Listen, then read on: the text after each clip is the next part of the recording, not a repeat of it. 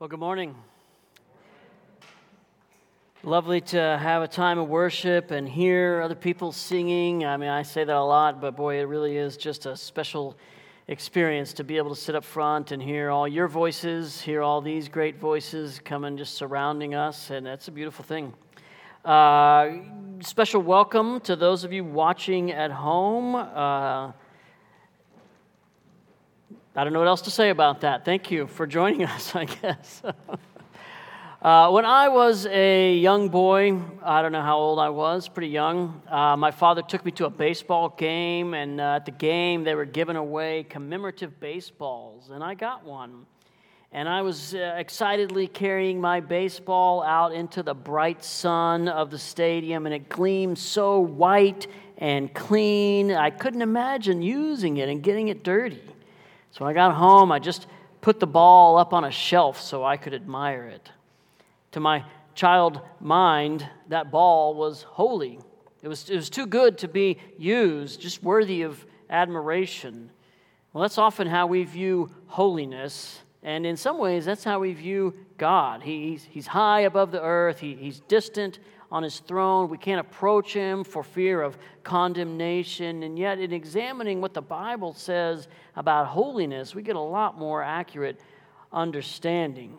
As the prophet Isaiah was, was given a vision of the Lord, he, he heard angels who surround God proclaiming only one thing Holy, holy, holy is the Lord God Almighty. And the Apostle John confirmed Isaiah's vision, uh, his vision centuries later telling us that these creatures proclaim God's holiness continually, all day and night, just like we sang about a moment ago. Of all the attributes of God that could be used to praise Him, to give Him glory, these angels, they're compelled to offer just one holiness.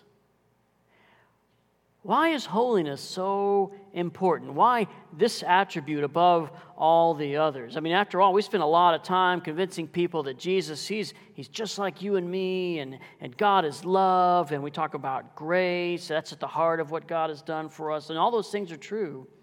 And yet, day and night, the angels never stop worshiping the, the triune God by saying, Holy, holy, holy is the Lord God Almighty. What is it about holiness? Well, this morning we're going to answer that question as we continue our series called Exiles. We've been exploring this book of First Peter, and it's such a timely book for us. Our world has changed so dramatically, so quickly. All the things that we used to think, the things we used to take for granted, they've all been changed. And we're left living in a world that, that's largely unrecognizable. I mean, who would have imagined that, that living in a world where showing up to somebody's house with a package of toilet paper is a really thoughtful gift? Everything has changed. We're like a, a, little plant just budding out in the desert. The whole landscape has changed around us. And throughout this series, we've been learning what it means for us to be exiles. How do we live as Jesus followers in a place that is not our home? How do we live in the world when we're not of this world? And so far in this book of First Peter, we've seen Peter writing this letter to a group of churches, a group that felt just like we feel. And he identifies them as exiles. He tells them they've been scattered, they've been dispersed, and that's a real challenge for them, and yet that's on purpose so they could be obedient to God, he tells them. That's their purpose for, for being there, for being exiled in that place.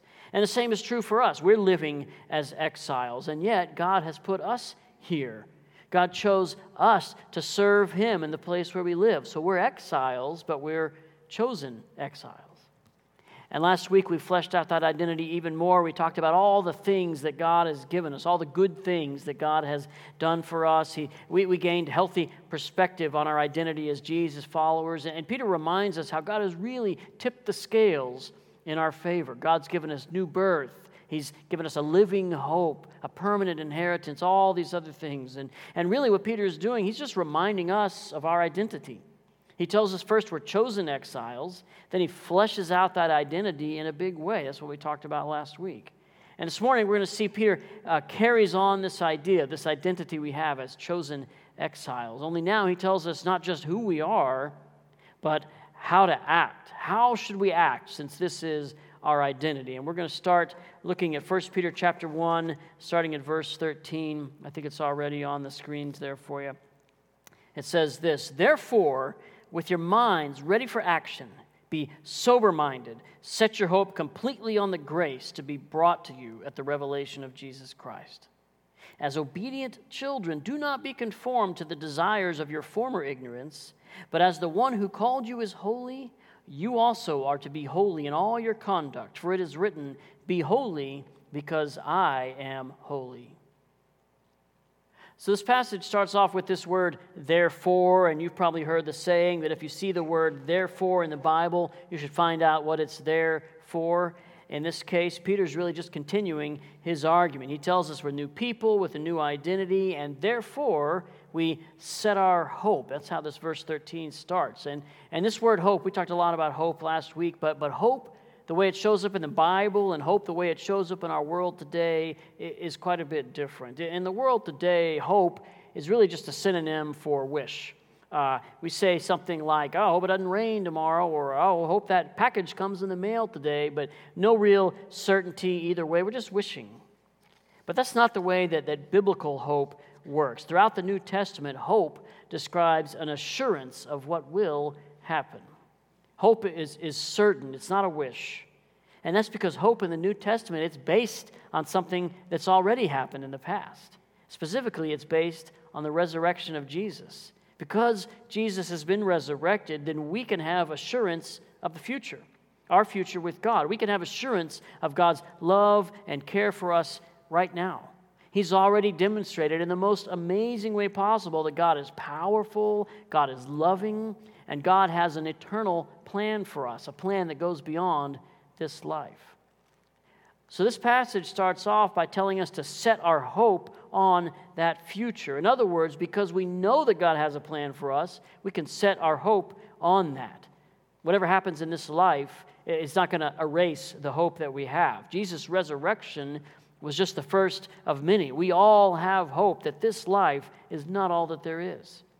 This life is just a, a dot, but there's an eternal line that, that leads from it that goes on forever. We all have that resurrection life to look forward to. That's our hope. So, how do we set our hope, as this passage tells us? What does that look like in our lives? Well, the next part of the passage tells us. Look at the, the beginning of the passage one more time, verse 13. Therefore, with your minds ready for action, be sober minded, set your hope completely on the grace to be brought to you at the revelation of Jesus Christ. As obedient children, do not be conformed to the desires of your former ignorance, but as the one who called you is holy, you also are to be holy in all your conduct. For it is written, Be holy because I am holy. So, setting our hope, really living out our hope, it's a call to action. And specifically, it's a call to holiness. Be holy. That's the obedient response to all the, the great things we've been given, verses 3 through 12, we talked about last week. That's why this passage starts off with a therefore. Peter is telling us since all these things are true about you, since this is your identity as chosen exiles, therefore act this way be holy. Here's another way to think about it. Last week, we talked about our attitude in times of trouble, how we should think about things. This week, this section is really about our actions in times of trouble. How do we act? Last week was the description of our life as chosen exiles. This week is the prescription how do we act? Our minds ready for action, just like this passage tells us. And twice in this opening section, Peter mentions this word obedience. He tells us God has chosen us to be obedient in verse 2. He calls us obedient children right here, verse 14. So it's our, our, our actions, we want to be obedient. What does that obedience look like? If we are chosen exiles, if that's our identity, if we're setting our hope firmly on what Jesus has secured for us, then what does obedience right now look like? Well, it looks just like this command that's nestled right in the passage Be holy because I, the Lord, am holy. We set our hope by, by living into all that Jesus has given us. We act in accordance with what he desires for us. That means we act like Him. We're holy.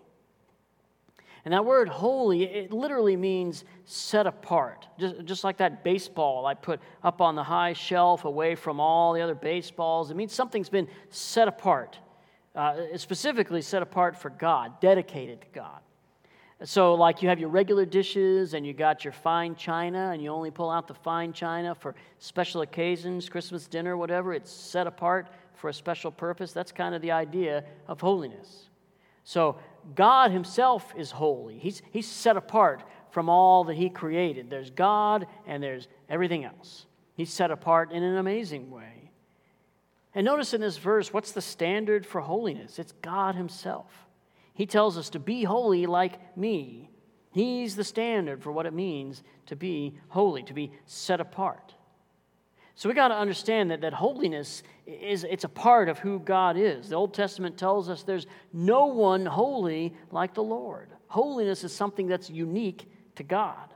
And there's, there's God and there's everything else, all the things He's made. So He is set apart, alone from all that exists in the world, in the whole universe, and all throughout the Old Testament. When God wants to interact with creation, that the place where He does that becomes a holy place, like the, the burning bush or, or Mount Sinai, where God gives the Ten Commandments. See, God's holy, He's pure, he can't be in the presence of sin, so he has to purify a place before he can be there. He's completely set apart, he's holy. God is the standard of holiness, and yet here he commands us to be holy. How could we possibly do that? Well, the only way for us to live up to this command is if God helps us. And thanks be to God, he does. He's willing to share his holiness with us. I told you in the Old Testament, when God shows up to a place, he purifies that place. Well, in the New Testament, God doesn't just purify places, he purifies people. In fact, this word holy that appears here in 1 Peter, it's, it's often translated holy in the New Testament, but it's also frequently translated as saints. So a, a person can be holy, a holy saint. And that word saints, it applies to all of us who are Jesus followers. We're all holy. That same characteristic that's the defining trait of God is something that He gives to us. In fact, the book of Ephesians, the Apostle Paul tells us this Blessed is the God and Father of our Lord Jesus Christ, who's blessed us with every spiritual blessing in the heavens in Christ. For he chose us in him before the foundation of the world to be holy and blameless in love before him. God chose us. We're chosen exiles. And here we see he chose us to be holy. He desires to share his holiness with us. That's why we have the Holy Spirit. That's why God gives us his Spirit when we become Jesus followers, so that he, the, the Holy Spirit, can guide us into what it means to be holy. God purifies us so that his Spirit can come and dwell in us. So God desires a relationship with us so much that he's made us holy.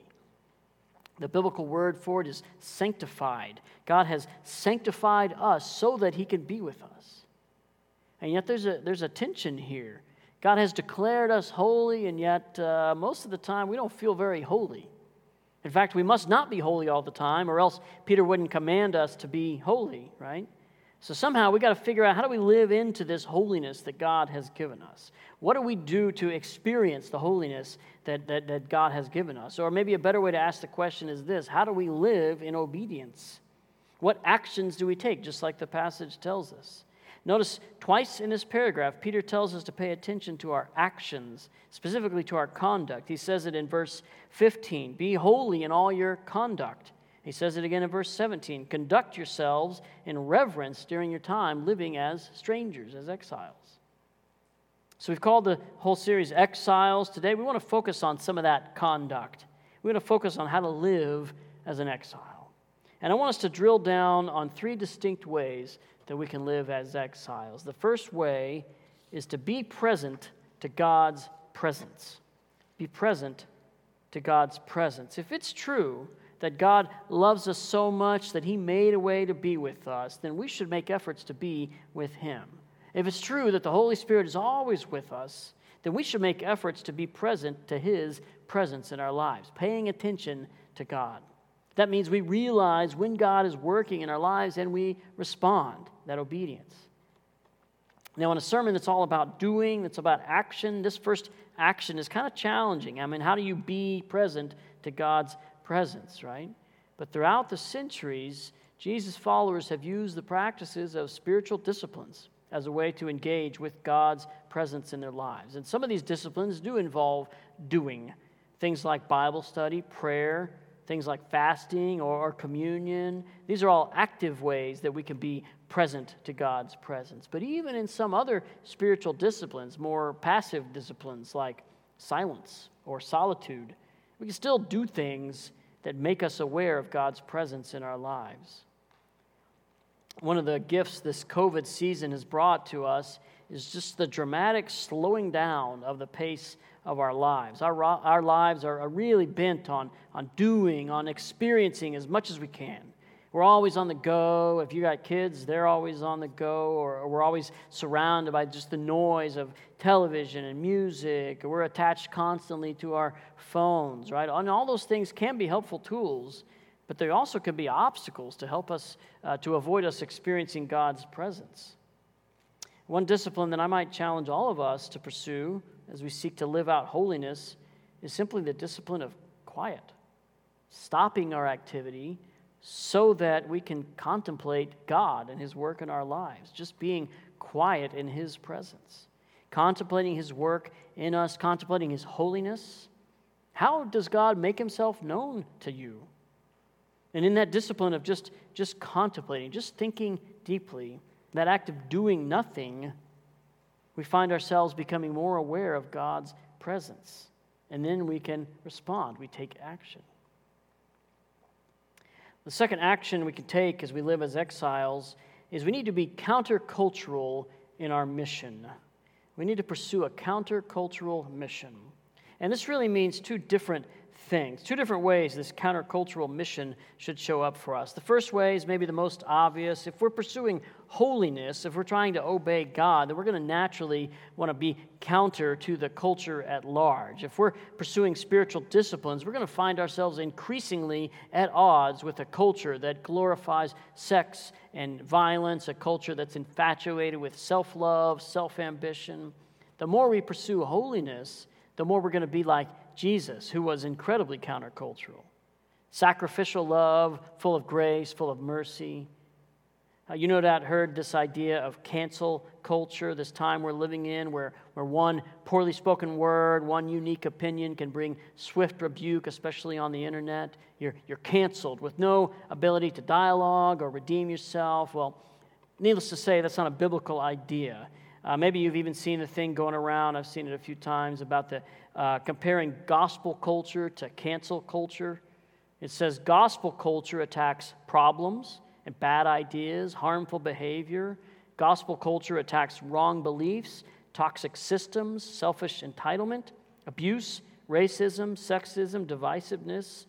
Cancel culture attacks people. And that's the world we live in today.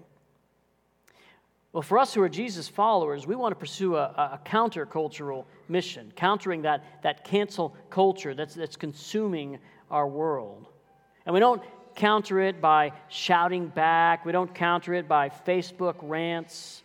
We, we pursue a countercultural mission by following in the footsteps of the one who was canceled for our sake. We counter the toxic elements of our culture by speaking out about them while still loving people. And I want to give you one uh, really helpful tool to help you do that. It's a tool called double listening. Let me explain what double listening is all about. The, the, famous pastor John Stott, maybe you've heard of him, he was once accused of being out of touch with the world. His preaching was top notch, but he was really not able to connect to people. He'd stopped paying attention to the world. And that's when he developed a practice he calls double listening. And double listening is a practice of paying attention to the voice of God through His Word, but also paying attention to the voice of people in our world. And he says these voices will often contradict one another, but our purpose in listening to them both is to discover how they relate to each other. Double listening is indispensable to Christian mission, he says. So, double listening, that's one way we can pursue holiness. We can be countercultural in our mission. And John Stott, he goes on, he clarifies that to practice double listening well, you have to start with double refusal. First, we've got to refuse to be so absorbed in the Word, so absorbed with our Christian subculture that we just escape it, uh, escape to it rather, and we ignore the world. We can't escape. Remember, we're exiles. We're living in a world that's not our home, but that's by God's choice. We're chosen. So we refuse to escape from the world, but we also refuse to get so absorbed in the world that we conform to it. Peter warns against that here in verse 14. So escapism and conformity, they're opposite mistakes, but double listening helps us prevent both of them. So, how do you practice double listening? John Stott says one thing he does is he just thinks about popular ideas, popular issues, and he begins to ask questions in his mind. What is it about this idea that makes it so appealing to and you listen and you learn, and then you understand how the gospel speaks to that particular idea. So that's double listening. We don't avoid the culture altogether. We don't isolate ourselves, have only Christian friends, but we listen to the culture and we listen to the Word of God as it speaks to those deep longings of our culture. That's pursuing a countercultural mission. That's one way this idea shows up. We, we pursue a countercultural mission looking to distinguish ourselves from the negative aspects of culture, looking to be agents of change, people who bring holiness into the conversation. That's one way. There's a second way, though, that we can pursue a countercultural mission. Remember, this passage is all about taking action, about being obedient in holiness. And that's something that a lot of churches have really lost sight of. We've replaced obedience with something else. Usually we replace it with good intentions, but we've put obedience to God below some things that are less critical.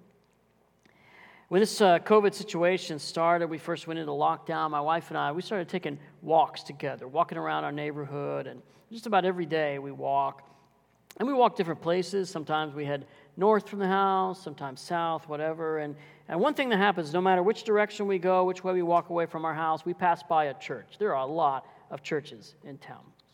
And as you know, I'm a professional Christian, so I pay attention to these churches, I see them. And I always wonder what goes on inside that building and how are they handling this COVID situation? What are they focused on? How are they living out the Great Commission? I think about all this stuff, you know.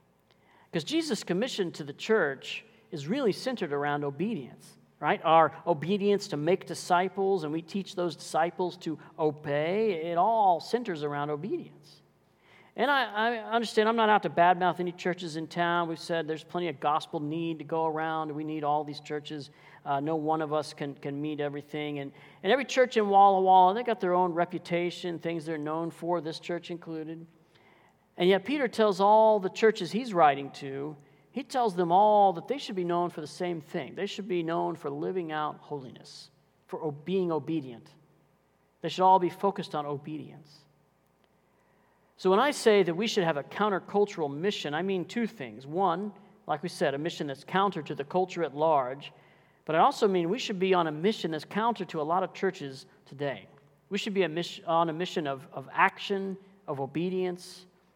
I think churches today have, have shifted from making obedience what's most important to, to making something else. You know, for some it might be worship, that's the center. The church is all about worship. Some it might be chasing after a certain experience, some kind of Holy Spirit experience becomes the center. For a lot of churches, uh, obedience has been replaced by making doctrine the center, right? We spend a lot of time clarifying what we believe is different from what those guys believe, and man, we don't even associate with those wackos over there, right? And don't get me wrong, doctrine is important. I mean, I got a master's degree in theology. That's a lot of sweat, a lot of hard work to prove how important doctrine is. So don't hear me wrong. Doctrine is important. But when we look at the Gospels, when we look at the example of Jesus, his focus is on obedience first. He lived out a countercultural mission even with the religious leaders of his day. He's constantly pointing the, the Pharisees and others away from empty doctrine towards actual heart obedience. The Apostle Paul hits the nail on the head. He tells us knowledge just puffs up, but love builds up. Obedience is what builds the church and what builds up Jesus' followers. Obedience is what's going to transform this valley. So, a big piece of what it means to be countercultural in our mission is to actually be on mission to, to resist the urge to make doctrine or anything else the center and make obedience the center, to actually live out the Great Commission, obeying Jesus, making disciples who will also obey Jesus. So we're present to God's presence, we're countercultural in our mission counter to the, the dominant culture at large, and also counter to unhealthy church cultures that sideline obedience in favor of other things. But there's one more practice I want us to focus on. The third practice is we need to be focused on meaningful relationships. That's something we can all always get better at. And, and you may notice if your Bible has a footnote or something, you may notice this verse in 1 Peter, this command to be holy in verse 16. It's actually a quote from another passage. Peter's quoting from Leviticus 19. This command to be holy, it comes from that book of Leviticus originally. And Peter draws from this Old Testament passage to help us understand how to live as exiles, because that book of Leviticus, it was also written to God's people who were strangers in a strange land. In fact, if you read a little farther down in Leviticus, you see the same kind of concept, the same identity play out. A little later in Leviticus 19, verse 33 says this when a foreigner resides with you in your land, you must not oppress him. You will regard the foreigner who resides with you as the native born among you. You're to love him as yourself, for you were foreigners in the land of Egypt. I am the Lord your God. So God tells his people to treat the exiles among them the same way they treat each other. We're to treat even strangers and foreigners like our people. That means we're making meaningful relationships with all kinds of people. As we live here as exiles, we make meaningful relationships, not just with other exiles, but with everyone, all kinds of people. Uh, you might know the name Gladys Aylward. If you're old enough, you might know her from the movie The Inn of the Sixth Happiness, loosely based on her life. Uh, Gladys Aylward, she was a missionary to China. She had a significant mission to China at a very volatile time. She was a missionary to China in the years leading up to World War II, a very dark time in China since the, the Japanese had invaded. They were committing all kinds of terrible atrocities, really targeting missionaries, in fact, too. And Gladys, she was uh, British originally from England. She could have left the country. She could have gone back to England to be safe. Her family wrote to her, encouraged her to do just that. She was out there living as an exile, and her family wanted her to come home. But she refused to leave her people, her Chinese people. So she wrote back to her family. She said, No, I'm going to stay. And she told them this She said, Don't wish me out of this, or in any way seek to get me out, for I will not go. These are my people. God has given them to me, and I will live or die with them for him and for his glory. These are my people, she said. She, she loved these people that God had sent her to. She had countless meaningful relationships, and her relationships went on to change the whole country. As you know, here in a couple of weeks, Pastor Logan will be here. He's going to begin his ministry here at Trinity. And he said uh, several times, he said he wants to spend a lot of time right at the beginning forming meaningful relationships, really getting to know as many folks here as he can. That's fantastic. And as he does that, he's really going to be able to live out his role here at Trinity because his role, the role of, his, of a pastor, comes right out of the Bible. The book of Ephesians tells us that God gives the church pastors in order to equip the saints for work of ministry. That's a big part of his job, my job, Pastor Thad's job, Pastor Edgar's job. We're equipping God's holy people, God's saints, so that you can do the work of ministry. And one way that happens is that you have meaningful relationships with people. You know, because Logan, any person, they're only capable of having so many relationships. But if he's equipping each and every one of us to go be holy and be obedient, then we'll have exponentially more meaningful relationships so we can begin to transform this valley. So, as we live out our status as exiles, these are the things we can engage in. We can be present to God's presence. We can be countercultural in our mission, countering the culture at large and countering the culture of, of church complacency that sidelines obedience. And we could form meaningful relationships. And ultimately, in all this, our role is really simple just be who you are. God has made us holy, and we have the choice to act like it, to reflect God to the world. We do it in our actions, just like Peter tells us be holy in all your conduct. That holiness comes from our true identity. Our identity is God's chosen people, chosen by Him, made holy by Him. Peter simply encourages us to be who we are, to act like the people that God has made us to be. As we wrap up, I want to leave you with one more encouragement. This, this call to holiness, this call to, to be who we are, it starts right here, right in this church. Look a little bit down the passage. Verse 22 says this Since you have purified yourselves, you've been made holy by your obedience to the truth, so that you show sincere brotherly love for each other from a pure heart, love one another constantly. It starts right here, loving one another. Pastor Logan's going to be teaching here in a couple weeks about these biblical commands for one another, loving one another. I don't want to say too much here, but, but let me just encourage you in the same way that Peter encourages us. We live out our holiness starting right here, spurring each other on towards obedience. Then that starts to show up in our valley. We form meaningful relationships right here and with those who are not yet here, and being present to God's presence right here among us. That's when we're going to see Him work and we're going to follow His will right out the doors, ultimately working to be who we are right here and, and then on and on and beyond. Let me pray for us. God, we are uh, so humbled that you would choose to take your holiness and give it away. The thing that sets you apart, the thing that makes you who you are you are willing to share it with us. It's an incredible act of love and grace. And we don't want it to, to be uh, for nothing. We don't want it to go to waste. We want to be obedient to you. We want to step into that holiness. We want to be who you've made us to be, be who we are.